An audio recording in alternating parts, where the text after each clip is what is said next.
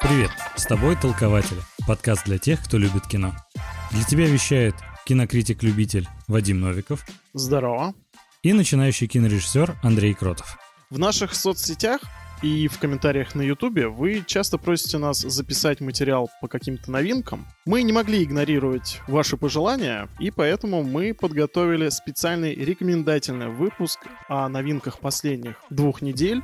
Конкретно мы поговорим о «Армии мертвецов», втором сезоне сериала «Любовь, смерть и роботы», фильм «Женщина в окне» и, ну естественно, «Девятый форсаж». Обсуждать все эти проекты мы будем без спойлеров, чтобы не испортить вам впечатление от просмотра. Если хотите послушать про определенный проект, добро пожаловать в тайм-коды.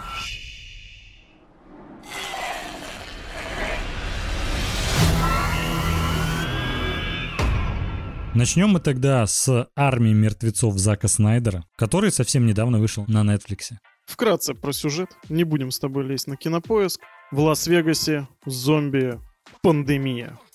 Город охватили пожары, мертвецы бегают по улицам, сущий ужас и кошмар. В общем, в городе остаются несметные сокровища, которые разные мутные типы хотят загрести себе, и поэтому в одно из хранилищ какого-то казино отправляют отряд наемников для того, чтобы вывести 200 миллионов долларов. И персонаж Дэйва Батисты возглавляет отряд. Ну да, собственно, грубо говоря, это 11 друзей Оушен, но только поместите их в зомби-апокалипсис. Примерно так позиционируется этот фильм. Фильм Зака Снайдера. Да, и сценарист Зак Снайдер, и оператор Зак Снайдер. То есть, грубо говоря, Зак Снайдер наконец-то нашел для себя дом, который его приютил. Warner Brothers, ну, у них творческие разногласия постоянно были, все об этом знают. То Лигу Справедливости снимает Зак Снайдер, то не снимает, то выпускают с другим режиссером. Короче, Первое, о чем ты подумал? Вот я лично такой, батюшки, наконец-то Заку Снайдеру дадут полную свободу.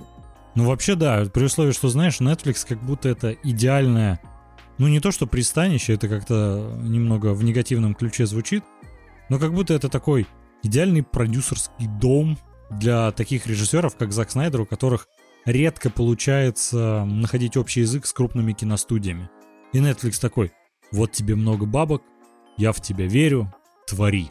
И еще самое главное, они никого не ограничивают с хронометражом. Мгм. Рома, ирландец. Армия мертвецов Зака Снайдера идет два с половиной часа. Ну да, они прям дают полную творческую свободу, потому что э, они могут себе это позволить. На стримингах все-таки совершенно другое отношение к просмотрам, нежели к кинотеатральному показу. Усидеть, условно говоря, в кинотеатре 4 часа это невыносимая мука, насколько хороший фильм бы не был. А посидеть перед телевизором, поставить на паузу, досмотреть, возможно, даже в другой день, вполне себе. Я сразу хочу обозначить один момент. Я сумасшедший, просто конченый зомби-фанат. Это да. Вот чтобы понять это, ну, я до сих пор смотрю «Ходячих мертвецов» и «Бойтесь ходячих мертвецов». Я должен быть в тренде, даже если это мертвый тренд. Ждешь еще сольники про Рика Граймса, да? Я ничего не жду, но смотреть буду. Тут, знаешь, это как бы... Я, я наркоман, зомби-наркоман, серьезно. А, у меня, по-моему, на кинопоиске процент отсмотренных фильмов про зомби 98% или что-то такое. Ты реально практически все фильмы про зомби видел? Да. Вау. Я должен сказать, да. А ты... Это, знаешь, есть зомбоящик, и для тебя это вот прям... Я зомби-ящик. Я впитал это все в себя. Конкретно «Армию мертвецов» нельзя обсуждать вне контекста самого создателя Зака Снайдера, потому что его, ну, такая, скажем, большая карьера началась с фильма «Рассвет мертвецов», с которым он выстрелил. Это был ремейк классического фильма Мгм. Джорджа Ромеро, который, в свою очередь, являлся отцом жанра. Честно говоря, для меня «Рассвет мертвецов», наверное, один из лучших, если даже не лучший фильм о зомби, который я смотрел.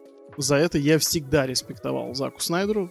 Ну, потому что именно на тот момент, когда я смотрел этот фильм, я даже не знал, что может быть круче. То есть, и- я, правда, посмотрел э, оригинальный фильм Ромеро уже... После? После, да. Мгм.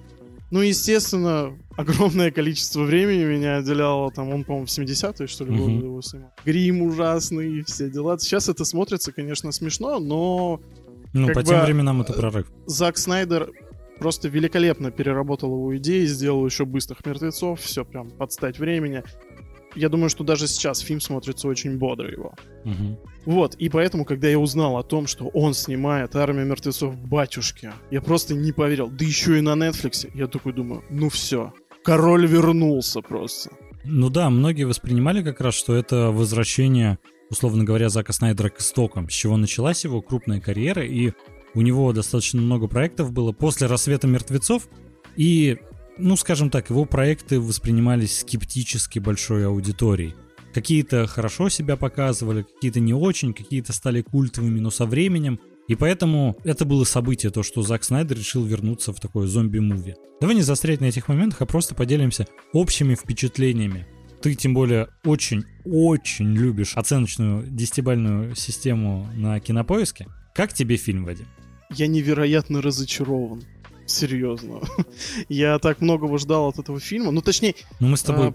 давай откровенно, поклонники Зака Снайдера. Да, я очень трепетно прям отношусь ко всем его проектам, то есть Мгм. я смотрю их прям с удовольствием. Я не знаю, вот в жанре зомби-муви, да, вот у нас есть с тобой общий друг, который вот есть российская комедия, и он выставляет ей оценки прям вот Ну, в, по в- в этом делят. жанре таком, Да. да. вот сколько он там. Если, опять же, брать вот, ну, в этом жанре, я бы поставил, наверное, ну, 7. А вообще, как в общем, для Мгм. кино- кинематографа я, наверное, ну, 5 бы от силы наскреб. И то, наверное, даже из уважения к Заку. а Слушай, ты бы сколько поставил? Я, во-первых, ненавижу оценочную систему на кинопоиске, как ты знаешь. Из выпуска в выпуск, да? И э, я всецело поддерживаю это нашего общего друга, который как раз делит оценки по жанрам. По-моему, это как раз правильно. Как по мне, очень сложно сравнивать условный «Титаник» и «Мстителей. Финал». Ну или там, не знаю, «Человека-паука» Сэма Рэйми первого, второго и какой-нибудь «Фонтан» Даррена Аронофски. Его вообще ни с чем нельзя сравнить. Понимаешь, это как раз, ну, по жанрам, мне кажется, более логично как-то делить, э, ну, не то что оценки, хотя бы предпочтение, что получилось, что не получилось. В этом плане я не целевая аудитория зомби-муви. Мне в основном фильмы про зомби особо не нравятся. Но я очень люблю и обожаю Зака Снайдера. И поэтому, да, у меня тоже были достаточно большие ожидания от этого фильма, и у меня они тоже не оправдались. Причем, что удивительно, то, что сюжет мне не понравился, я еще как-то могу понять, я, опять же, не поклонник в принципе этого жанра. Это очевидно, что мне может не понравиться сюжет. Это как бы лично моя проблема, а не проблема в принципе фильма данного. Мгм. И поэтому я смотрел больше на другие детали, и мне в принципе, так как Зак Снайдер, он и сценарист, он и режиссер, он и оператор этого фильма, мне, например, его операторская работа, некоторые режиссерские приемы не понравились. И вот Они не меня- то, что, наверное, тебе не понравились, они здесь не работают. Ну, точнее, работают, э, но как-то вот... Ну, как, поним- как, как нечто инородное здесь. Ну вот да, по-моему, для этого жанра это не самые лучшие ходы, которые вписываются. О них чуть попозже поподробнее расскажу. Но в целом у меня тоже такое общее впечатление, что фильм вроде крутой, но не очень хорошо получился. Эксперимент неудачный, да, Если коротко, то да. А вот если в деталях, что конкретно тебе не понравилось? То есть общее впечатление, понятно. Опять же, мы уже обсуждаем без спойлеров. Смотри, очень интересно то, что, ну, как бы я фанат зомби-хорроров и прочее, то есть я в этом шарю. И когда мы с тобой до подкаста сидели и обсуждали, что понравилось, что не понравилось, у нас вот такое было столкновение, то, что такое, блин, ну, прикольно, то, что там есть, типа, альфа, что у зомби есть какая-то иерархия и прочее. ну то есть да, мне это для тебя это было в новинку. Тебе это, в принципе, зашло. Мгм. Для меня, как э, человека, который посмотрел огромное количество всего этого, и конкретно поздние фильмы Джорджа Ромера, я не увидел в этом какого-то переосмысления. То есть «Армия мертвецов» там изначально они планировали как продолжение «Рассвета мертвецов», я так понимаю. Да, да, да, изначально планировал. Вот, и я так понимаю то, что у Зака Снайдера были какие-то наработки, то есть он хотел это внедрить э, в этот фильм, то, что вот как у Ромера, когда там у зомби происходит социализация и все дела, Мгм. все эти фильмы, как бы метро, считаются, ну, грубо говоря, неудачными. Они были никому не нужны, они проваливались в прокате, э, либо же просто забывались тут же. Мгм. То есть, как бы у создателя, у отца жанра этого не вышло. И у меня была даже какая-то надежда, когда я увидел то, что там есть какая-то иерархия, что у Снайдера это получится, но он это как-то особо никак и не раскрыл, и по мне так это показалось не тавтологией какой-то, не каким-то, скажем так, плагиатом. Это Мгм. просто какое-то что-то непонятное для чего здесь. Потому что, ну, давай честно посмотрим на этот фильм, что ты от него ждешь. То, что это забойный зомби-экшен такой, когда там группа головорезов там зашла и вышла из города там с Мгм. миллионами долларов. Ты ожидаешь от фильма именно этого. Что ты видишь? Веселье. Ну, да, я бы сказал даже не веселья, драйва. Мгм. То есть, чтобы это прям вот, э, знаешь, чтобы тебя прям самого трясло от напряжения. Ты знаешь, я почему-то даже у меня первая ассоциация, которая сейчас возникла, кто бы мог хорошо реализовать эту идею, это Джеймс Ган.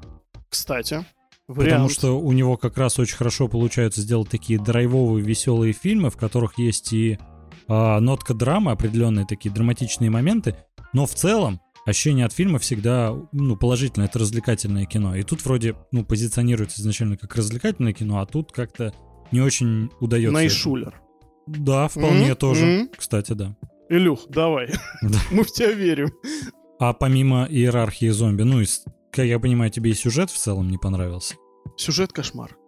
Ну, честно, он на уровне концепта звучит очень весело. На уровне реализации это какие-то бессвязные истории, которые вдруг всплывают, потом исчезают. То есть Мгм, Без лю- как лю- любовная линия, которая там присутствует, 5 минут.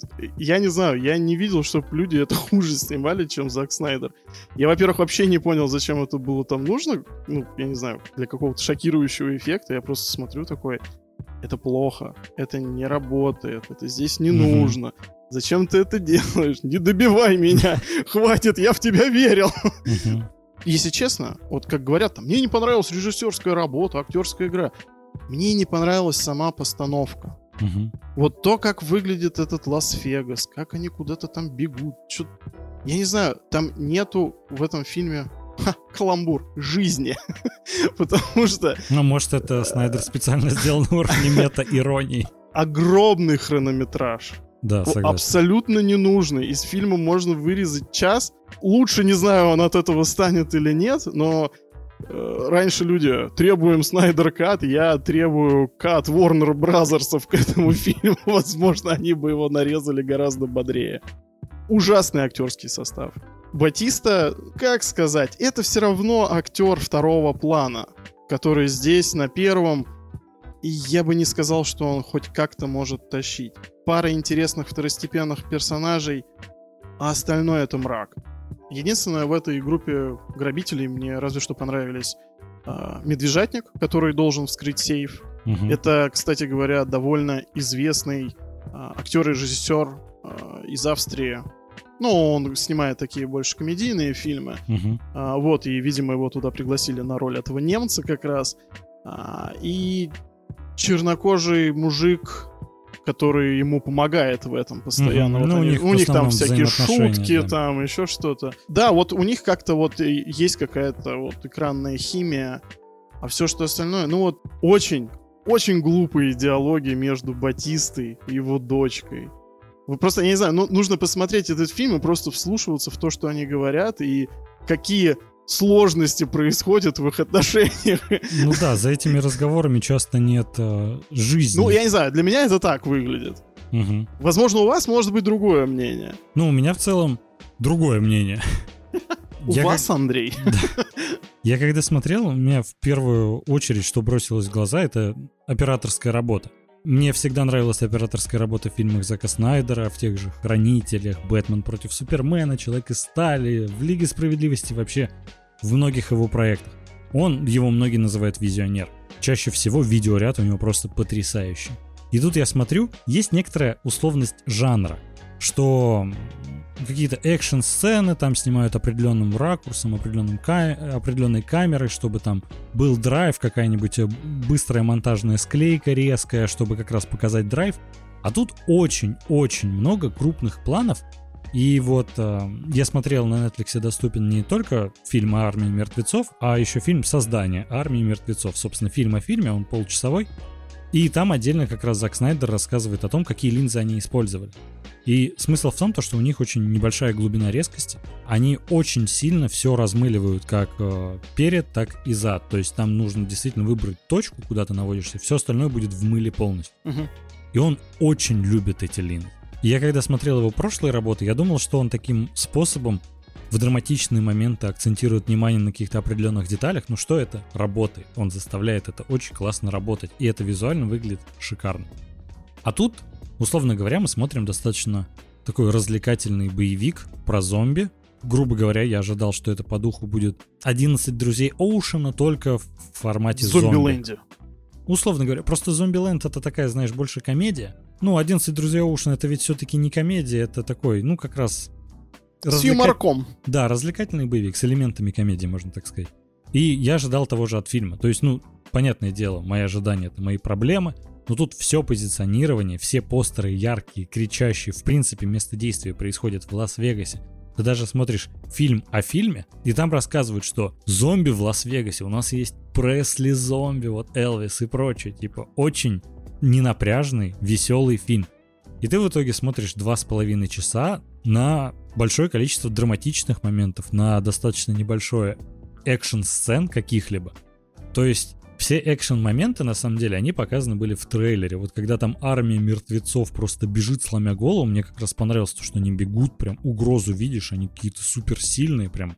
То есть ты ощущал это, Да. угрозу? Блин, я нет. Ну, по трейлеру да. А просто знаешь, когда ты смотришь в итоге фильм, и там... Но они но- как-то в а- раскоряку прыгают, вот. Да Ну, нет, честно, там просто в большинстве своем оказывается, что этих бегущих зомби, их немного.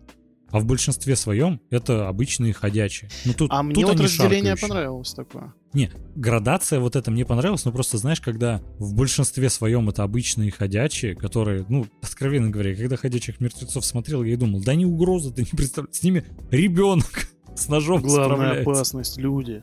Ну, в том-то и дело. И тут, э, знаешь, как раз мне не хватило экшен, на удивление, в этом фильме. Очень много драматичных моментов, но это все-таки придирки больше к сценарию. Операторская работа тут тоже подвела вот это безумное количество размыленных кадров, где О. фокусируется камера на определенной какой-то детали. Даже Зак Снайдер в этом фильме фильме говорит, у нас очень много, на удивление, крупных планов. Я думаю, так а зачем ты их сделал? Ладно, ты отснял материал, на этапе монтажа ты можешь многое что вырезать. То есть самая моя большая претензия, что фильм идет два с половиной часа. Если его сократить на час, убрать непонятные сюжетные ветки, которые не несут за собой ни какой-то ни предыстории, ни после не несут ни каких-то событий там драматичных, это просто в моменте сказанная фраза, условно говоря. И фильм бы выиграл, если бы он шел полтора часа. Вот ты смотрел фильм о фильме, я не смотрел. Я тебе расскажу, как э, я относился к этому во время просмотра. Они заходят в город, их снимают так издалека, все мыльное.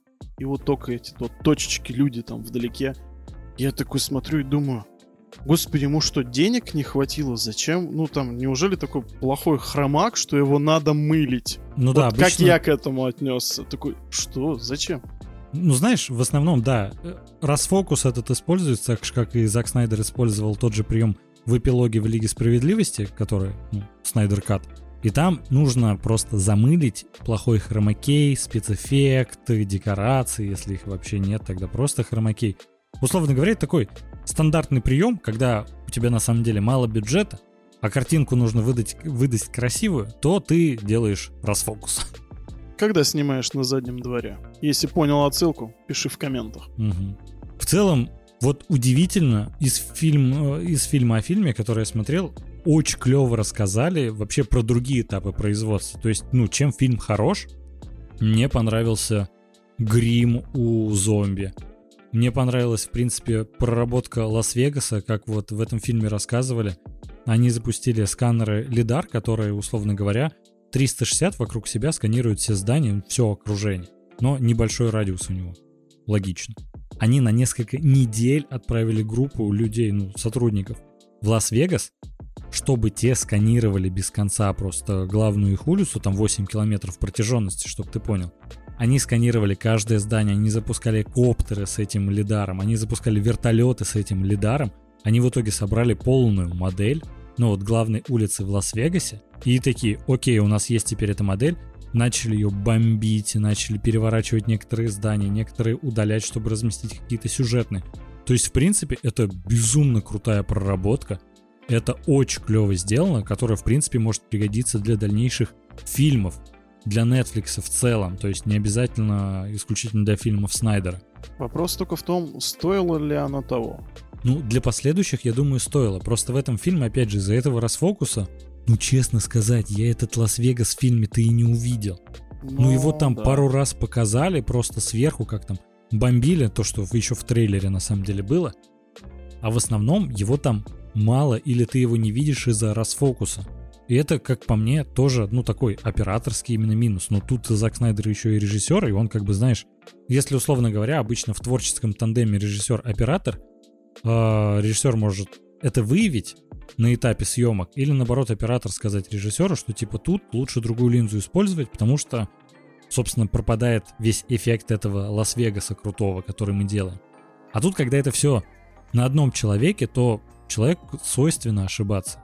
И то ли он проглядел, то ли он сам так хотел сделать, я так до конца и не понял. Но мне из-за этого немного обидно. В целом мне понравились там вот опять же и грим, и декорации. Я посмотрел, что на там огромное количество массовки, огромное количество паркурщиков привлекли, чтобы они показывали, как двигаются зомби, перепрыгивали там через машины и прочее. У меня от этого, конечно, ну, именно от фильм о фильме был восторг у тебя, условно говоря, одна из смена 12-часовая, а у тебя 6 часов из этих 12 в смене выходит на грим. Нанесение на, все на всю массовку грима вот этого зомби. Ну, это круто, что они смогли это, во-первых, снять в сжатые сроки. Так, ну, эффектно, картинка там ведь хорошая. Там, в принципе, для такого голливудского фильма хороший фильм. Сюжет, режиссура и операторская работа единственное, за что отвечал Зак Снайдер, ну ладно, режиссура это просто на самом деле вся объемлющая, он за все отвечает. Но именно в этом я увидел какое-то, знаешь, ну, провисание. Это те моменты, которые мне как раз не понравились, на удивление. Обычно все работает у меня наоборот в фильмах Снайдера. Я для себя пришел к страшному выводу, что Зак Снайдер, походу, не может работать без продюсеров, которые мучили его там всю жизнь до этого. Ну, потому что, понимаешь, есть огромное количество тех моментов, которые, ну, я не знаю, за счет его фигуры, может быть, окружающие люди ему не могут об этом сказать. Но там есть настолько идиотские моменты в фильме, ну, которые просто, я не знаю, но какой-то продюсер, я не знаю, глава киностудии, там, ну, я не знаю, его там заместитель, они должны были сесть и с фокус-группой сказать, зачем? Зачем это здесь нужно? Почему это выглядит так глупо? Ну, то есть, то, что вот у тебя просто при, при просмотре появляется вот это вот огромное, огромное количество вопросов. И я ну... думаю, что если бы как раз от Netflix, который обычно дает киноделам большую свободу и большие бюджеты, я думаю, что если бы у него было больше контроля, фильм был бы более удачный. Ты знаешь, но опять же, об успехе фильма судить э, сложно в том плане, что для Netflix это отличный проект, который привлек аудиторию, у которого, ну, проект вышел средним. У него средние оценки где-то чуть ниже, ну, типа, знаешь, 6,5-7 средние оценки фильма. Ну, и Netflix-то и аккумулирует у себя такие средние проекты, чтобы они просто могли как-то состязаться с конкурентами и привлекать новую аудиторию. Они уже запустили, ну, как запустили в производство, они уже даже отсняли фильм-приквел, который будет называться, он будет «Армия воров». Они, по-моему, запланировали анимационный сериал, точно не уверен насчет этого, но приквел точно уже отсняли именно полнометражный. Не в целом, для них ты проект успешный. Они всем, я уверен, довольны. Фильм в топе висит уже неделю на Netflix. Не, понимаешь, я просто рассматривал этот фильм вот с двух точек зрения. Как обыватель и как человек, который зомби-фанат.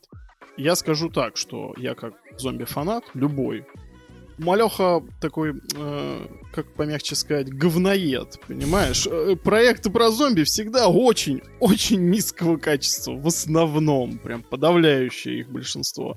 Здесь качество высокое, бюджеты, все это чувствуется. Но для меня, как вот э, фаната, фильм плох. Для меня, как для обывателя, фильм еще хуже. Потому что я вообще не понял, как он должен на, на мне работать. Слушай, ну опять же, ты же тут не можешь именно говорить с точки зрения обывателя, когда у тебя все-таки есть бэкграунд именно такого любителя зомби-муви. Не, я пытался просто абстрагироваться, как бы.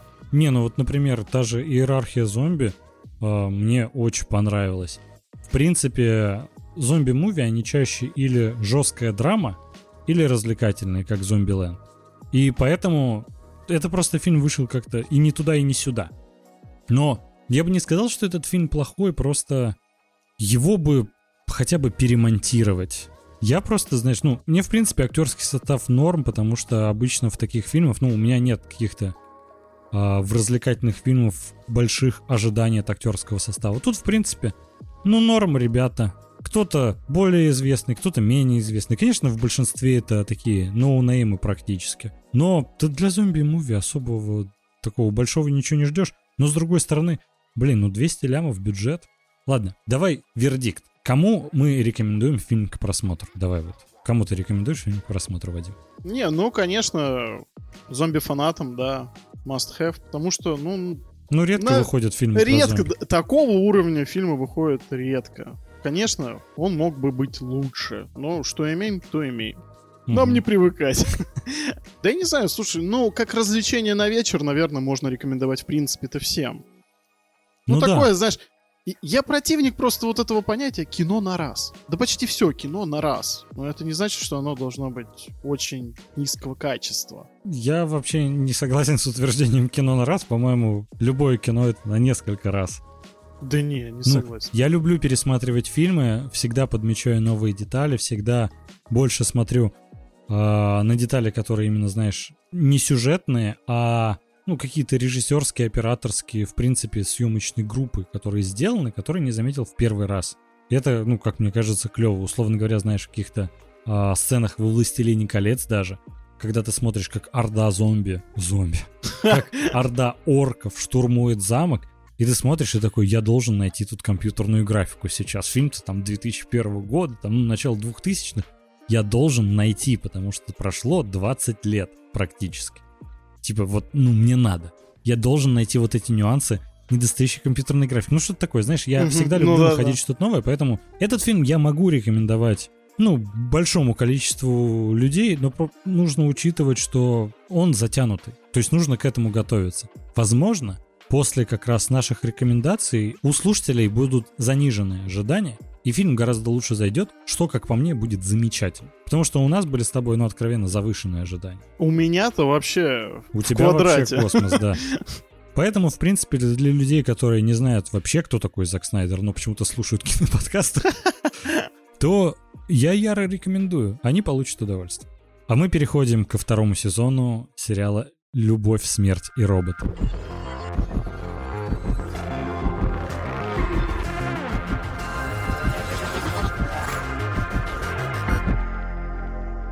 «Любовь, смерть и роботы» — это анимационный сериал на Netflix. Многие о нем услышали в позапрошлом году, в 2019, когда вышел первый сезон. Конечно, тогда он произвел фурор. Никто, во-первых, не ожидал какой-то, знаешь, некий анимационный аналог черного зеркала, причем такого высокого качества, когда каждая серия отдельный сюжет, можно не заморачиваться, смотреть в разном порядке, не обязательно в хронологическом. Кажется замечательно. Мне первый сезон очень понравился, и вот они неожиданно, причем для всех, выпустили второй вроде они долгое время его не анонсировали, вроде когда-то вроде будет, тут бац, просто вывалили. Такие, вот вам трейлер, через две недели будет. Неожиданно, но давайте, я готов. Выпустили всего 8 серий, в первом сезоне было 13. Весь сюжет строится вокруг любви, смерти или робота, как понятно из названия. Я думаю, в принципе, люди, которые смотрят второй сезон «Любовь, смерти роботы», как минимум посмотрели уже первый, потому что, ну, вряд ли кто-то начал со второго. Ну, если что, можете сначала второй смотреть, потом первый. Вообще, Разницы да. никакой. Андрюх, я честно тебе скажу, я до сих пор не понимаю, в чем конкретно был хайп этого проекта. В том плане, давай трезво на это посмотрим, это просто сборник короткометражек.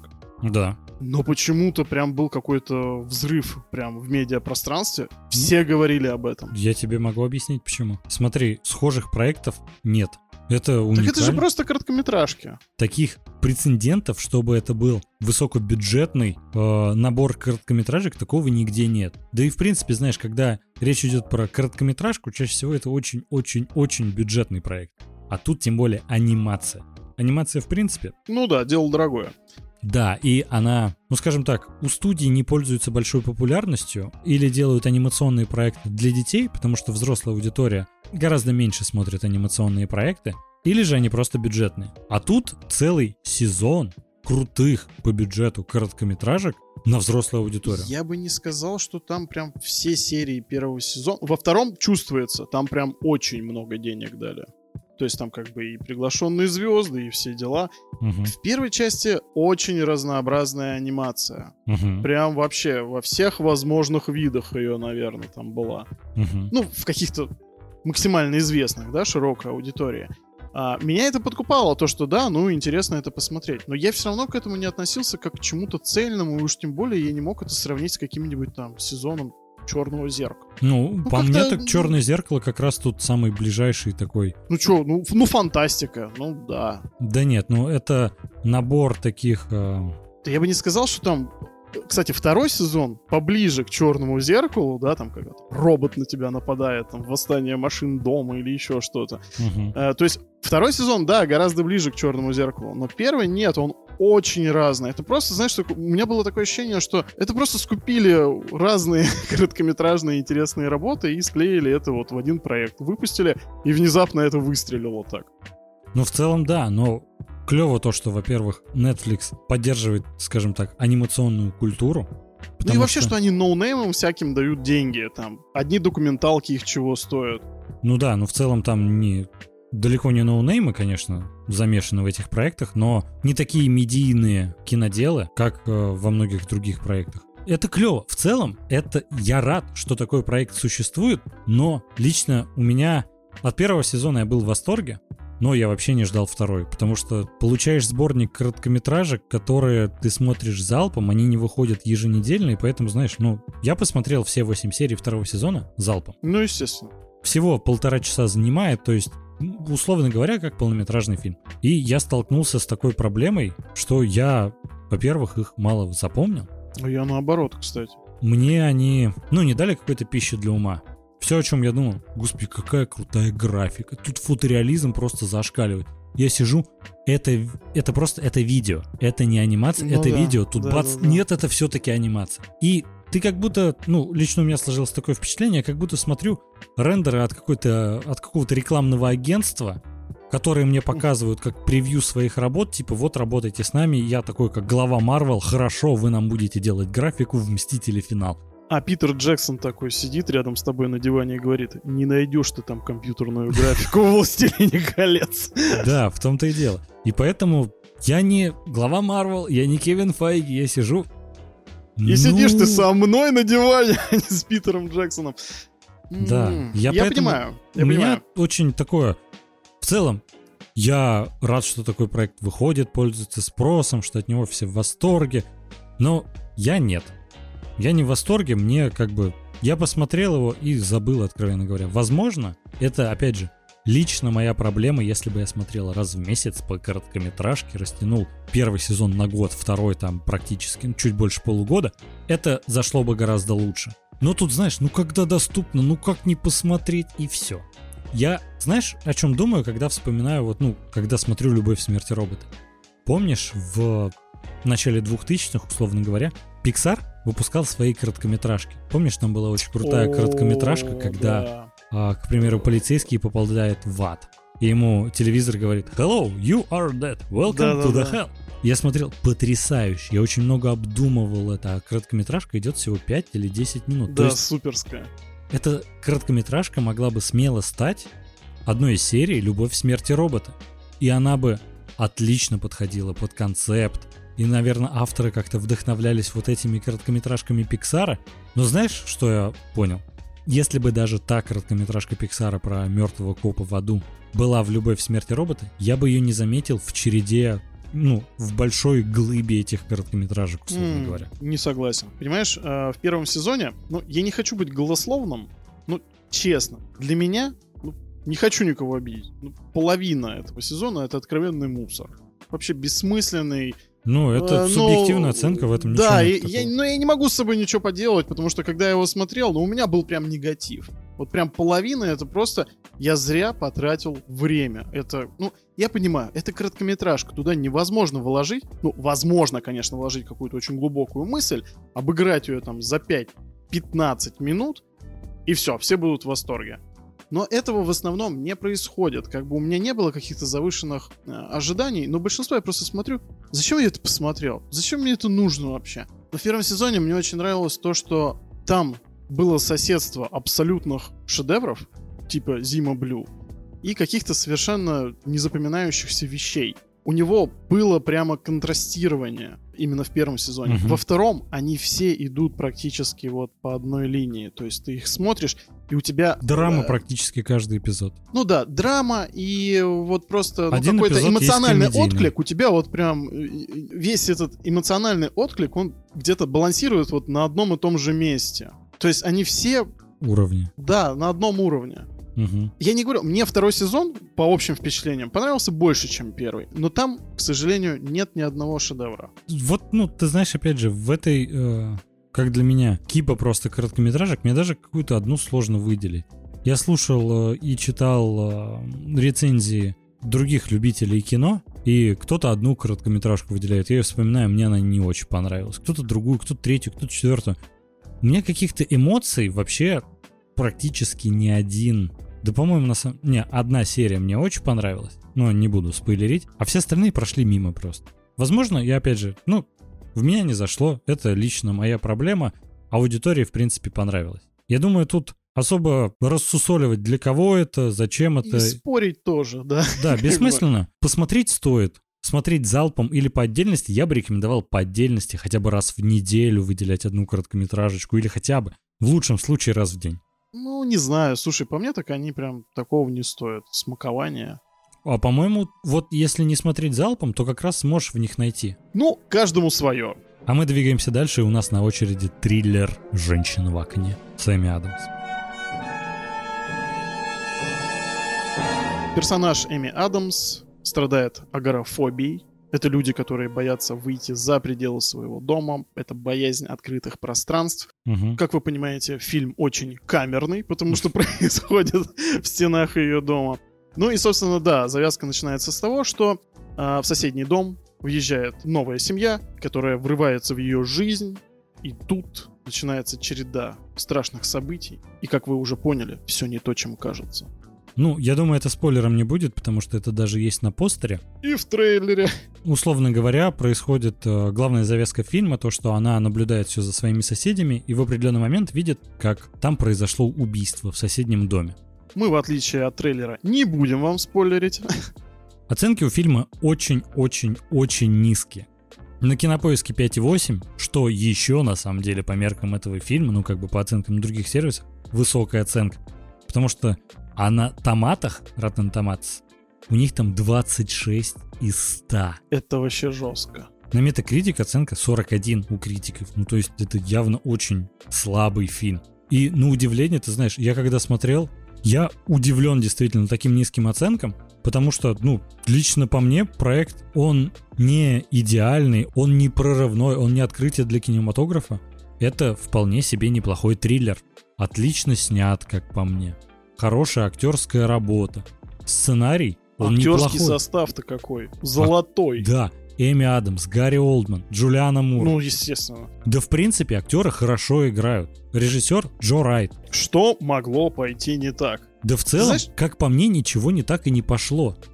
Мне изначально казалось, я посмотрел трейлер и там проспойлерили значительную часть сюжета. Я очень сильно расстроился и начал смотреть фильм с заниженными ожиданиями. Я думал, что это будет что-то сродни девушки в поезде. Ну, знаешь, во-первых, из-за схожести названия «Женщина в окне», «Девушка в поезде», как будто Сиквел. это, опять же, экранизация романа, думаешь, такой очередной бестселлер, а, к сожалению, в наше время бестселлер, ну, самая большая читательская аудитория целевая, это домохозяйки. Поэтому такие книги, как «Девушка в поезде» или «Женщина в окне», изначально даже по названию воспринимается как такое, ну, больше, знаешь, чтиво для домохозяек, которое интересными сюжетными ходами не обладает. И поэтому я с такими ожиданиями как раз начал смотреть фильм, потому что очередная экранизация какого-то романа для домохозяек. Но я был приятно удивлен. К деталям я перейду чуть дальше, когда плюсы-минусы будем подводить. Но в целом, ты знаешь, этот проект почему-то а, Netflix сильно так не рекламировал, как «Армию мертвецов», не выпускали кипу трейлеров, постеров. Просто как бы он вышел в один день с «Любовь смерти робота» для понимания. Знаешь, у меня есть такая очень странная теория, Что я ждал от фильма? Ничего не ждал. Мы просто должны были записать с тобой новинки. Я его сел смотреть. Трейлер не смотрел, синопсис не читал, вообще ничего. Просто знаю, Эми Адамс, вот как бы на картинке. Женщина в окне, да. Женщина в окне. Ну, смотрим.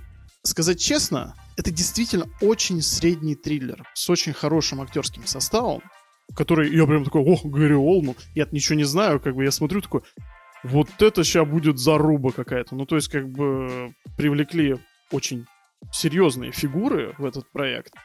А, но, но в итоге, да, это действительно очень средний триллер.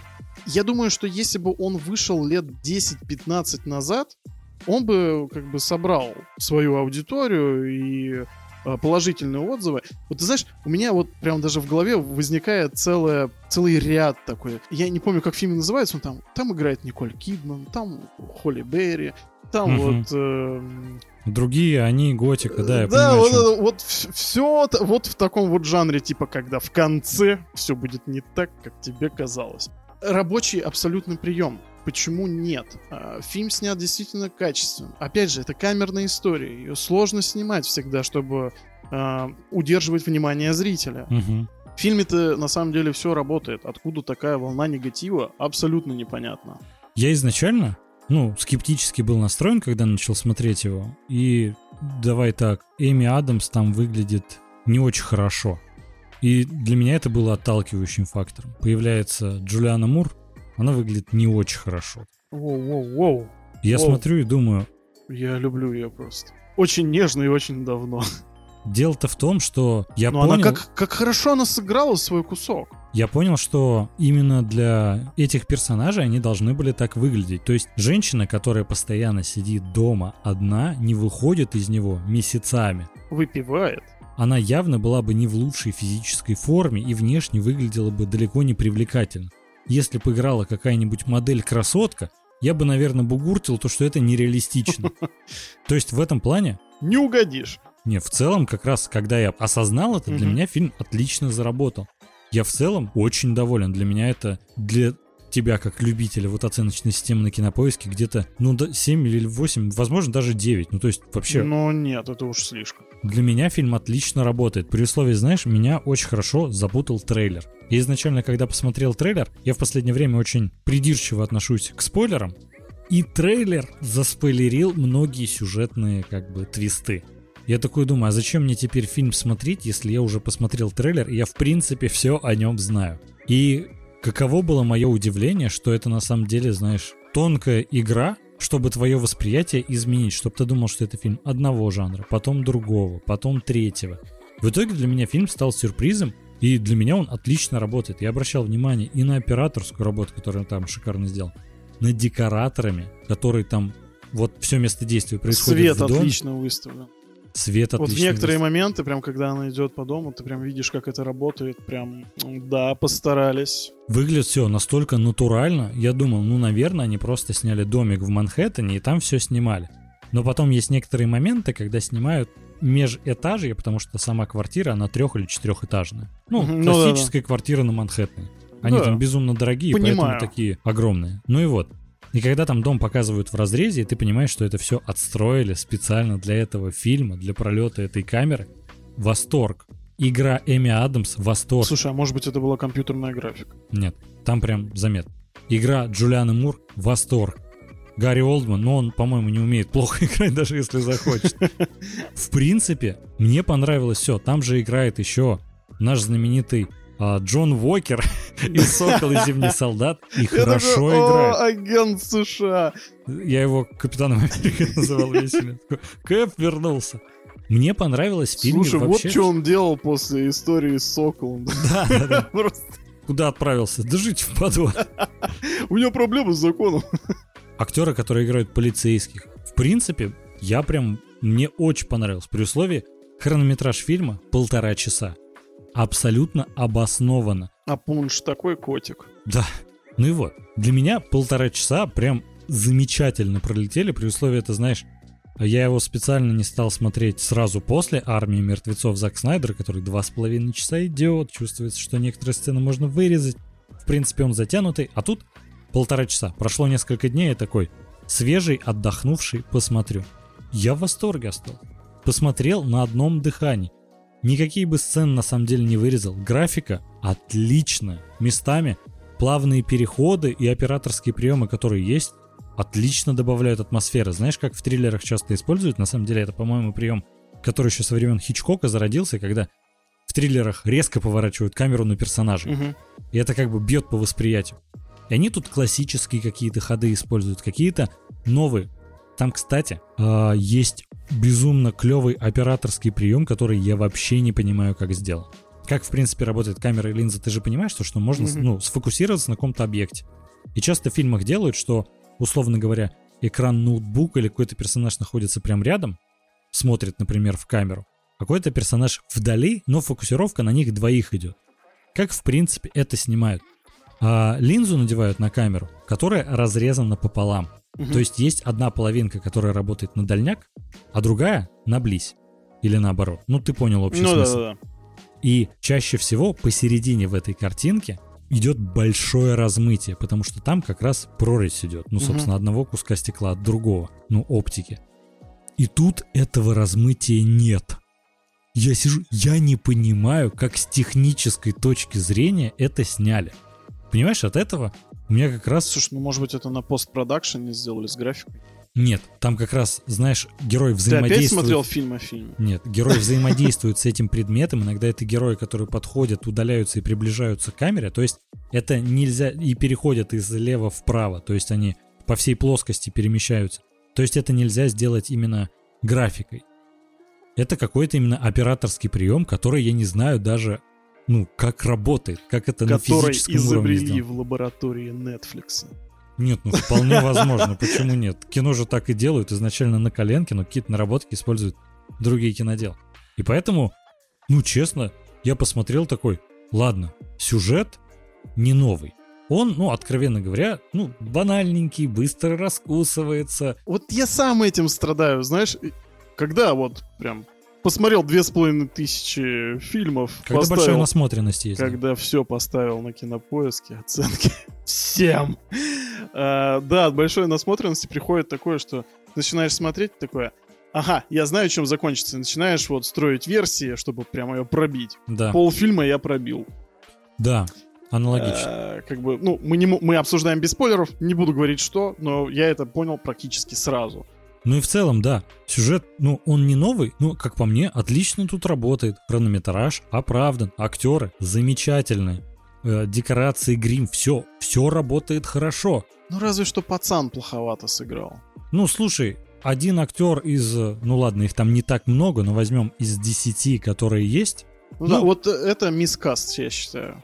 Ну, слушай, я считаю, Ну, небольшая ра- погрешность. и из-за него прям хейтить, естественно, нельзя. Я не к этому веду. Ставить ему оценку 26, ну это считай, это не двойка по пятибалльной шкале, это единица по пятибалльной шкале.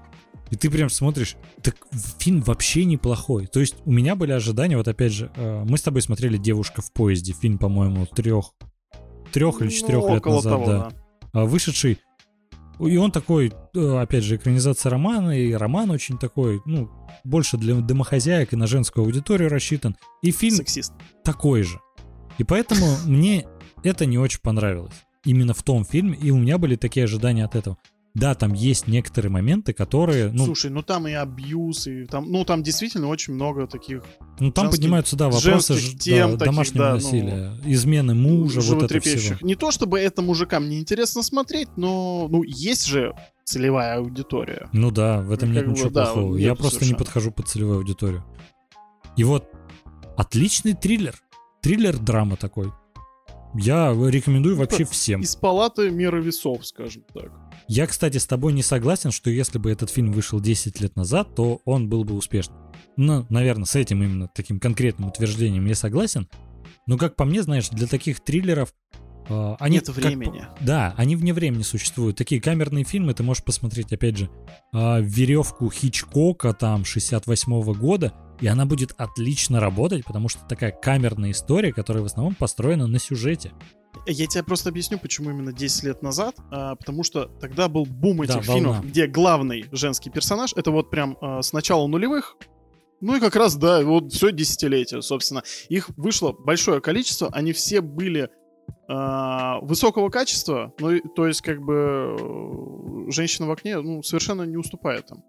Я думаю, кому можно посоветовать этот фильм, ну да, действительно, собственно, всем. Ну, конкретно, если вам нравится там готика, э, да, в принципе, все э, триллеры. Девушка в поезде, да. Ну, то есть, пожалуйста, да. да. Я думаю, что тут ничего зазорного нет посмотреть этот фильм. Не верьте тому, что пишут в интернете. Ну, или, по крайней мере, не всегда. Даже если не согласны, то, опять же, посмотрите, пишите в комментариях. Будем рады узнать, что в фильме не работает, если мы чего-то не заметили. Дополнительно, знаешь, о чем я сейчас подумал? Ну. Для всех тех людей, которые так же, как Вадим любит ставить оценочки на кинопоиске и, в принципе, смотреть оценки друзей, мы добавили в описание ссылку на аккаунт Вадима на кинопоиске. Вы можете добавить его в друзья, и каждый фильм, Вадим оценивает каждый фильм, который он посмотрел, и вы, собственно, сможете в будущем не а, искать какие-то наши выпуски или статьи в рецензии в нашей группе ВКонтакте или в Телеграм-канале, а просто заходить и видеть, как он их оценил, и уже примерно понимать, зашли ли как минимум одному кинокритику или нет. Которому вы, кстати, можете хотя бы доверять, а не просто вот эти на томатах какие-то сидят непонятные люди, которым хорошим фильмом ставят 26 из 100. Ну как это вообще возможно? Ну давай двигаться с безумной скоростью дальше. Ой, подожди. Мы Я прям с этого хотел начать. К самой быстрой франшизе на свете передвигаемся. Форсаж 9.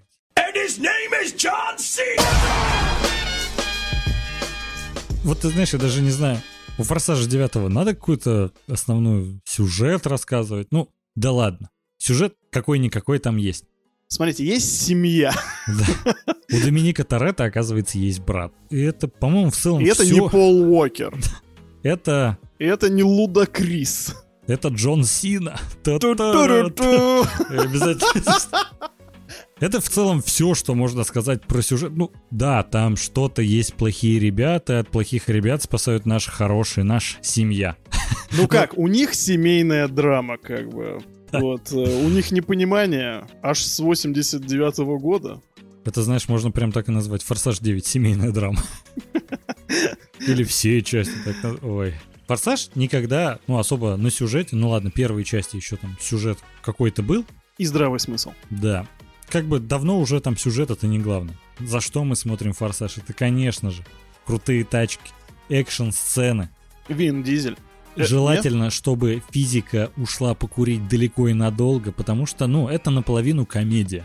От этого всегда, ну, лично я получал, на самом деле, море восторга. У меня всегда, знаешь, какая-то претензия была, как этот фильм собирает так много, а потом, когда я начал смотреть его не с критичной точки зрения, а как просто комедийное развлекательное кино, ой, начало прям заходить хорошо. Но лично мне девятая часть в этом плане как раз не зашла. По-моему, в ней как раз очень мало и каких-то экшн-сцен, и, условно говоря, прям, ну там много драмы, которая плохо работает. Вот это прям меня удивил. И опять же, хронометраж фильма два с половиной часа, 150 минут. Во-первых, возможно, поэтому мне женщина в окне так хорошо зашла, потому что всего полтора часа.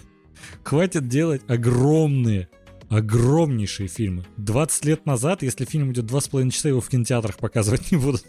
Сейчас минималка, ну как так? Знаешь, я вот сейчас понимаю, э, вот мы сели записываться в 21 году. Ругать форсаж это уже, не знаю, это мовитон. Да. Ну, просто, ну уже все сказано. У нас отдельные выпуски были про это. Да. Вин Дизель ужасен. Я скажу честно, он ужасный актер. Я ну... прям, ты знаешь, я прям смотрю на его мимику, и мне плохо. То есть, понимаешь, э, как бы это ты говоришь про то, что надо это воспринимать как комедию и все дела. Но он же делает это не как комедию, он это делает как крутой мужик. Вот. Это а, же смешно. а этот крутой мужик там еще и продюсер, понимаешь? И это беда. Так это же как раз смешно. Это знаешь, условно говоря, когда Дуэйн Джонсон, рок-скала, а, решил делать Хопс и шоу, и он такой, ну, это прям комедия. Там много комедийных элементов, и они, знаешь, не строят из себя крутых парней, они больше, ну, они понимают, что это на комедийном элементе больше будет а Там это ближе к Стебу гораздо, да. А Вин Дизель такой, я крутой мужик. Но ты смотришь со стороны, и это прям смешно. Поэтому, как по мне, это отлично работает как комедия. Я честно жду, когда в семью пригласят Невского. Ой, Вот это прям вообще комбо. ты прям ждешь, когда вот он будет злым ФБРовцем или ЦРУшником, да? Или, ой, враг из Москвы. Прям, ой, слушай, это прям Вин. Дизель, не слушай, не записывай своих Это прям отличное название. Форсаж 10. Враг из Москвы. Вот это кликбейт. Ой, слушай, а ты представляешь, он мог быть двоюродным дядей еще Вина Дизеля. Ой, это как в концепции. Как мы узнали из девятой части, что в семье там Торетто большая. намешано много кровей. Ой. Поэтому они все выглядят очень по-разному. Ты знаешь, мне еще радовало комментарии некоторых людей, когда, знаешь, ну, в первом «Форсаже» ты Доминик Торетто, хм, какой-то малоизвестный гонщик и бандюган. В девятой части ваша семья Торетто всегда была великой, и вот это у вас там столько кровей понамешано, вы там все супер крутые, практически супергерои. Но надо отдать должное. Во-первых, они начинают, ну, как бы, знаешь, Хопс и шоу в принципе как комедия смотрится, ну, такой очень-очень развлекательный боевик. А Форсаж такой больше на серьезных щах, но тут они действительно стараются как-то сами себя стебать, они отдельно проговаривают то, что мы Такая неуязвимы. постерония, знаешь, но... Да, согласен. Очень, очень Она, по-моему, тоже плохо работает. Во-первых, тут, лично как по мне, опять же проблема с э, вообще неоправданно большим хронометражом. Два с половиной часа для такого фильма много, И откровенно. я, как обыватель, должен сказать, мало гонок. Вы охренели, это же форсаж. Да там Он не- должен на этом строиться. очень много драмы, на удивление, которая, опять же, плохо прописана и плохо работает. Я не понимаю, вот Хопс и Шоу ведь отлично показал то, что мы должны быть веселыми ребятами, которые развлекают. Они вроде даже герои это проговаривают, типа мы супергерои, мы неуязвим. Ты думаешь, окей, отлично, они уже сами в своей вселенной, они как-то они, знаешь, тем самым ломают как-то четвертую стену и как бы зрителю говорят, ну это же все прям, ну, смешно, откровенно, это нереально. Самое главное, какой простор для стеба, и они Да. его не используют. В том-то и дело. Вот это Точнее, как безумно бы обидно. используют, но очень топорно. Прям совсем. Ты знаешь, на удивление, Форсаж это, наверное, единственный проект из всех, вот, которые мы сегодня обсуждаем, который даже, ну, спойлерить смысла нет. Вы знаете весь сюжет девятого Форсажа. Вы знаете, чем он закончится, что будет с братом Доминика Торетто, что будет с его семьей, кто восстанет из мертвых, что дальше будет. Это все уже. Ну вот прям настолько очевидно, все это в трейлерах уже показали. Фильм не удивляет вообще ничем, кроме, конечно же, ну, откровенно говоря, актеры уже не молоды. Это, знаешь, реально напоминает какой-то капустник, который вот собирают, и вот там актеры наряжают старых героев, там, тряхнуть стариной. Мне это, честно, напомнило прям друзья реюнион. Вот знаешь, когда Семья, реюнион. выходит э, этот спецвыпуск на HBO Max, и ты такой смотришь, ну, конечно, время никого не жалеет. И ты смотришь девятый форсаж, ну, конечно, время никого не жалеет. Причем... Особенно парня из тройного форсажа. Его ой, наконец-то туда возвращают. как Да. бы. Мы все, в принципе, ждали. Честно, выглядит он так, что понимаешь, как бы это его золотой прям билет вернуться обратно. Как вот теперь он снова на коне, там, на автомобиле. Потому что выглядит очень плохо, старым. И как-то я вот чисто по-человечески его прям жалею. Такой, как хорошо, что у тебя все опять наладилось. Ну, слушай, Вот, тут же не факт, что- смотреть больно. Тут же не факт, что наладилось. Во-первых, со сборами пока у девятого форсажа все не очень хорошо. Конечно, пост... Они все это спишут на пандемию. Он окупится, потом это все спишут на пандемию. И еще, я думаю, части две мы увидим 100%. Так это понятно. Они бы вышли в любом случае. Просто это ведь уже звоночек. Ты понимаешь, что, на самом деле кинотеатры уже работают в полную силу, сборы уже могут нормально собирать фильмы. Конечно ну, слушай, же, ну не везде же. в большинстве своем везде. На самом деле все страны, которые приносят основную кассу, там уже ограничения практически все сняты. Именно А, ну, внутри к- страны. Если говорить о форсаже, то тут, да, конечно, э, нужно именно Китай учитывать. Да, в большинстве своем. а, Потому что он что, в прошлой части 600 принес? Примерно 600 миллионов, да, практически половину или даже больше половины от сборов принес именно Китай. И тут «Форсаж» вышел в Китае, и далеко не повторил или побил рекорд восьмой части, собрал гораздо меньше, отзывы о нем в Китае очень плохие. В итоге ему изначально э, аналитики пророчили, что он соберет ну хотя бы 300 миллионов вместо 600, ты понимаешь, это огромное значение. Сейчас говорят уже, если 250, ему повезет. Ну и ты как бы понимаешь, что, скорее всего, девятая часть миллиард не соберет. Ну, не, это естественно. Я думаю, что они, в принципе, и сами это все знают. Ну, его ну, должны это... были выпустить э, в 2020 году да. по определенным причинам. Понятное дело, его mm-hmm. не выпустили. Выпускали в 21 в надежде собрать хоть, но я думаю, наполовиночку-то они Не, ну это понятное дело. Э, фильм все равно окупится, это коммерчески успешный проект, и впереди нас ждет еще продолжение, не одно. Это все очевидно. В целом, ну... Давай я... плюсы и минусы. Плюсы. Мы наконец-то увидели, как они слетали в космос. Все этого ждали. В следующей части, я думаю, они сядут на звездолет. Ну да, ну условно говоря, знаешь, это просто, когда в трейлере показали годичной давности, еще как они летят в космос, ну я с этого улыбнулся. Дождались. Ну тут просто, знаешь, опять же, ну как-то так скупо слетали. Как бы, Юра, мы приехали. Знаешь, из плюсов, ну, удивление. Понятное дело, мне безумно нравится весь идиотизм, когда происходит, когда физика настолько нервно уходит покурить, что прям, знаешь, такая думает, пожалуй, я покончу с собой. Но с технической точки зрения, опять же, я смотрел видео со съемок, я обожаю смотреть видео со съемок, ну, очевидно, потому что я стараюсь сейчас в это все погружаться. Я смотрю, изучаю. у тебя много времени смотреть видео со съемок форсажа. Я не столько, знаешь, смотрю фильмы, а сколько смотрю видео со съемок различных картин, потому что это как раз ну, больше драйвит, когда ты видишь, как это снимали.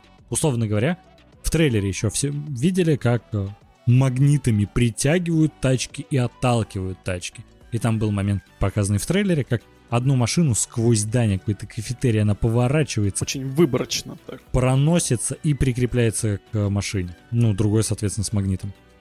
Я думал, ну, компьютерная графика. И потом я посмотрел, как это снято. Как машину специально переворачивали специальным механизмом, пронесли сквозь это заново отстроенное, ну, специально построенное для этой съемки кафе.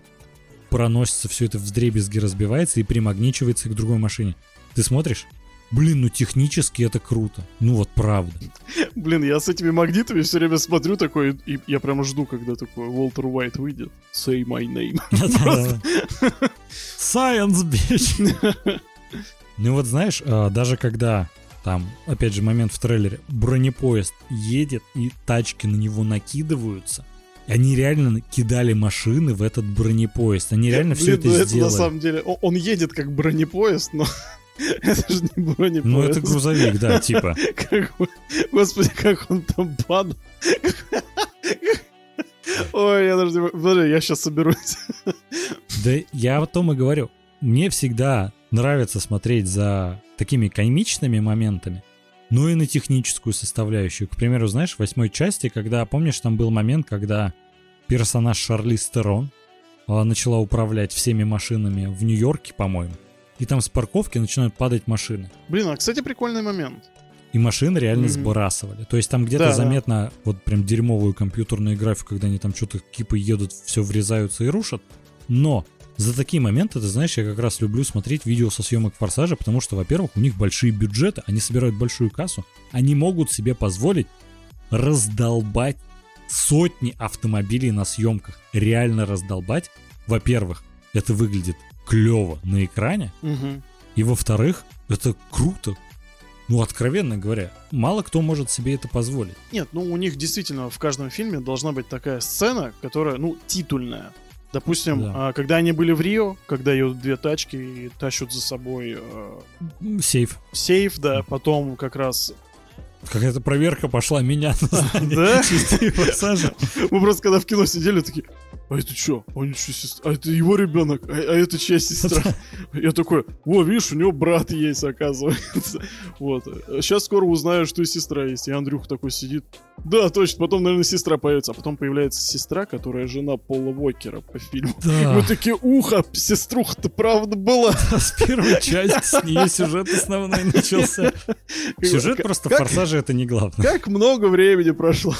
Они, ты знаешь, кстати, могли вообще по фану сделать, что, оказывается, у нее есть сестра. Потому что уже все первые части забыли. Ага. Это как Санта-Барбара, это просто цикличное уже все. А, ты чё... можешь что-то из плюсов назвать? Ну вот, да, то, что есть вот это, опять же, титульная сцена, да, вот, допустим, как там было с этими падающими автомобилями, Мгм. а в этот раз что? Это сцена с Тбилиси с этим бронепоезда БТРом, я не знаю, что это такое. А, да, но смотрится эффектно, ну, прикольно это посмотреть. А можно к минусам сразу? Я, ты- я не знаю, что еще сказать хорошего. Я из плюсов еще могу подметить, это, конечно же, Джон Сина. Та-та-ра-та. Не, ну вписался он прям, ну, ура. Он идеально подходит. Да, он прям, да. Ну, Ждем Рок Скала, Невского. когда вот поругался с Вином Дизелем, я такой думаю, Родился Невский. семья лишилась такого качка, и тут Джон Сина в девятой части такой, семья приобрела такого качка. Ну, это А. забавно. Я единственное не понимаю, что там делает Шарлиз Терон со своей карьерой.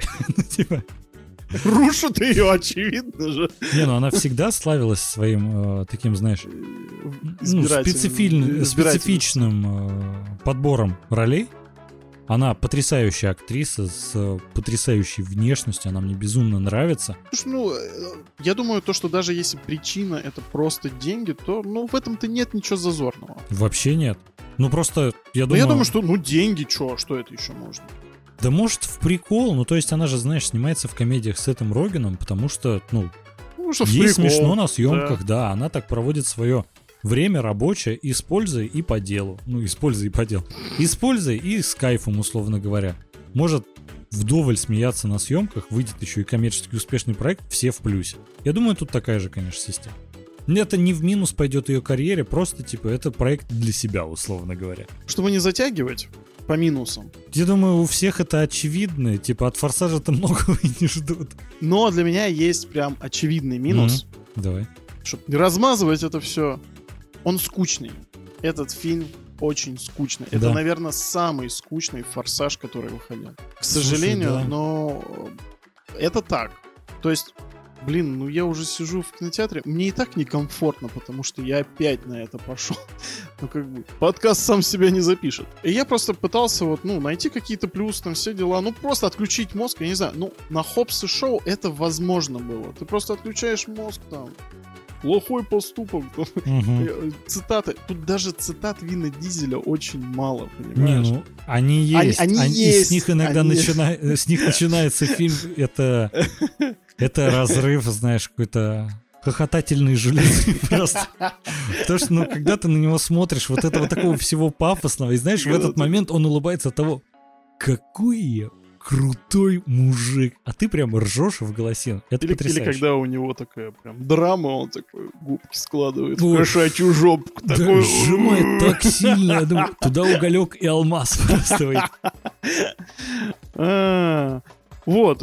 Ну, Блин, скучный, ну да. скучно, ну два с половиной часа там, я не знаю, там Опять же, сократить на час час, там час минимум, это вот эти флешбеки. Я не могу сказать, кстати, что флешбеки уже были очень плохи. Я снято отлично. И самое главное, там есть дух форсажа. Там показывают, как они гоняют в молодости и все дела. То есть, ну, как бы это интересно. Ну, то есть, как бы такой, о, я смотрю форсаж, а точно, а форсаж с этого и начался, со стрит-рейсинга. Классно. Но все вместе это как не работает. Я бы лучше посмотрел целый приквел об этом. Ну, ты знаешь, опять же, режиссер Джастин Лин, он, ну, хороший режиссер. Уже все из себя выжил этим форсажем. Некоторые сцены замечательно сняты и отлично работают. Знаешь, я думаю то, что когда вот такие суперзвезды того же Форсажа становятся продюсерами, я Ну, думаю, слушай. это негативно сказывается все равно на съемочном процессе и на конечном результате. Слушай, Я Вин думаю, то, Дизель что там- продюсер с четвертой части. Я понимаю, но, понимаешь, э, градус неадеквата может расти от фильма к фильму. То есть, ну, как бы он не ловит вайб э, того, как люди к этому относятся, то есть, чего эти люди хотят. То есть, я уверен в том, то, что какая-то часть съемочной команды именно сетовал за то, что, типа, вот над нами смеются, нам надо добавить больше драмы. То есть, в Мгм. итоге это только ухудшило ситуацию, фильм от этого стал скучным, сбор от этого меньше, то есть, а мы опять, это ты был неправ. Ну, я понимаю просто, ну, плюс-минус, как это будет Да, работать Да. там на следующих частях. И я думаю, что будет еще хуже дальше. Я в этом просто уверен, потому что, ну, это дойная корова, которая, ну, ты понимаешь, это, это не франшиза, которая выросла из какого-то первоисточника, там, знаешь, ну, какого-то крупного. Это просто налепило все, опять же, как, снежный ком просто, там, семья, еще что-то, там уже свои фишки, какая-то вселенная, там, с отсутствием физики, еще что-то. Ну, то есть, это прям реально, как бы, это, вдумайся, это обычный фильм о стритрейсерах, который вырос в этого монстра вот к девятой части. Так по мне это потрясающе. Это, я просто думаю, что эта дойная корова, она, ну, не может существовать вечно, конечно. Конечно, не может. Я и... просто, знаешь, думаю, что им нужно отходить от драмы и больше углубляться вот во весь идиотизм, который они любят. Вот э, масштабные какие-то аварии, откровенно говоря. То есть, э, когда просто, знаешь, чего я хочу? Экшон. Я обожаю Лесли Нильсона за абсурдный юмор. И для меня «Форсаж», я в нем ценю, вот это как будто новая часть головы пистолета выходит когда Вин Дизель просто цепи с него ростом вырывает из бетонной стены, 30 человек сдерживает и избивает. Ты смотришь, ну там явно это просто какая-то детская фантазия, как будто сценарист, знаешь, пятилетний ребенок, который, а тут он пять человек одним ударом вынес. Вот, ну, сродни этого я хочу вот что-то такого парадоксального, как вот было в голом пистолете ну, Лесли Нильсона. Если они будут продолжать... к лицу форсажу, я вот согласен. да, если они будут продолжать в этом ключе, потрясающе. Я буду ходить на каждую часть, я буду в восторге. Давай как итог. Ты рекомендуешь этот фильм к просмотру? А я, если да, то кому? Я вообще «Форсаж» не рекомендую после пятой части. Все. Что тебе четвертая и пятая понравились? В Рио, ну вот, слушай, ну, ну давай честно, вот этот сейф, да, как бы, они с Уокером такие пацаны, братаны. Где-то у тебя вот эта планочка-то все-таки есть, я понял. Я просто помню, как мы ходили в кино, и я вышел прям в восторге, думаю, я посмотрел просто лють, но мне понравилось. Вот они смогли вот э, э, в моей душе найти вот эту струну такого парня, который любит такой просто задорный экшен. Вот, и они прям на ней сыграли замечательно. А потом, когда это уже просто какие-то атомные подлодки, взрывы, там опять семья, просто Вин Дизель, который уже осатанел просто, когда он там сдерживает миллион людей. Я не знаю, я считаю, что это уже просто вышло за какие-то рамки. Я считаю, что здравомыслящим людям смотреть такое нельзя. Ну просто это, это не нужно, это пустая трата времени. Конкретно девятый форсаж, ну, он, он даже для обывателя не работает. Он очень плохо скроен. Вот согласен, ты знаешь, в принципе, я не так критично отношусь к «Форсажу», я это, опять же, воспринимаю как комедийно-развлекательное кино, и, как по мне, Дайте мне 10 ядерных подлодок, которые Вин Дизель держит руками. Без проблем. Не, у меня фейспалм от этого просто. Ну, я от этого буду в восторге. Ну, ты понимаешь, это же настолько нереалистично, настолько он в этот момент думает, что он крутой парень, что это прям муа, ягод. Ну, блин, это как издевательство над человеком. Понимаешь, если бы они это делали на смешных щах, для меня бы это работало как такая постерония. Ну, как Хопс и Шоу, да, я да. понимаю. Вот и, и то, я как бы к Хопсу и Шоу я очень э, скептически относился. Но он угу. гораздо лучше последних частей Форсажа. Но опять же, я когда его посмотрел, мне тоже не очень понравилось. По сравнению с девятым Форсажем, он, конечно, замечательный фильм. Очень смешной. То есть там шутки хотя бы эти работают. Здесь ты уже просто, ну, ты такую лыбу давишь, как, как бы мне уже прям неудобненько как-то на это смотреть вы все уже старые. Ну это, блин, ну я не знаю, я не могу, у меня прям депрессия от этого фильма. Вот знаешь, в этом плане всегда ведь, э, как условно говоря, не то что конкурент, но откуда ноги растут, Майкл Бэй в свое время снял отличный фильм «Плохие парни». И на самом деле он по жанру очень схож. Развлекательный боевичок с комедийными элементами, где чуваки там тоже творится всякая дичь и прочее. И опять же, видео со съемок смотреть очень интересно, потому что там много очень съемок на натуре, не только с графикой. Но вышла третья часть «Плохие парни», и там они осознают, что они уже не молодые ребята. И это вышло отлично. Это вышло замечательно, это хорошо работает, когда, знаешь, нет вот этого, никто из себя не корчит крутых парней, это уже такие крутые парни на пенсии. И ну, супер, ну, нет они себя плохого. такими принимают, и ты как зритель их такими принимаешь, и все замечательно работает. Они это комедийно обыгрывают, и все равно экшн-сцены есть, а тут, конечно, ну, присутствует вот эта такая черта, когда Ну, многим под полтос за полтос, они уже не те эффектные ребята из первых частей. Первая часть вышла 20 лет назад, ребят. Ну, надо расти, развиваться. Я, как бы, честно, «Форсаж» всегда мог рекомендовать к просмотру многим людям, которые просто, знаешь, любят такой э, ненапряжный фильм, где можно просто, ну, откровенно говоря, поугарать над тем, насколько крутой Вин Дизель. И в этой части, к сожалению, это, наверное, единственный проект, который я сегодня тоже не могу порекомендовать, потому что хочется донести до создателей, до самого Вина Дизеля, что вот в данной концепции это уже не работает. Фильм действительно скучный. Слишком затянутый, слишком много драмы. Есть неплохие моменты, есть смешные моменты, но драмы большинство. Первые полтора часа, честно сказать, когда мы сидели в кинотеатре, мы просто, когда вместе смотрели, я Вадиму сообщал об отметку, когда мы прошли каждые полчаса. Потому что очень тяжело первые полтора шли. Когда Ты на посмотр... отметке половина, я чуть не взвыл. В смысле половина прошла? Я, честно сказать, думал такой, может быть, мне просто выйти из зала и посидеть пиво попить, вас подождать, пока вы досмотрите, потому что, правда, очень тяжело, очень нудно. Потом, да, фильм раскочегарился, вторая половина работает гораздо лучше. Опять же, есть много экшн-сцен, идиотизма, потрясающе. Их шутки как не работали, так и не работают.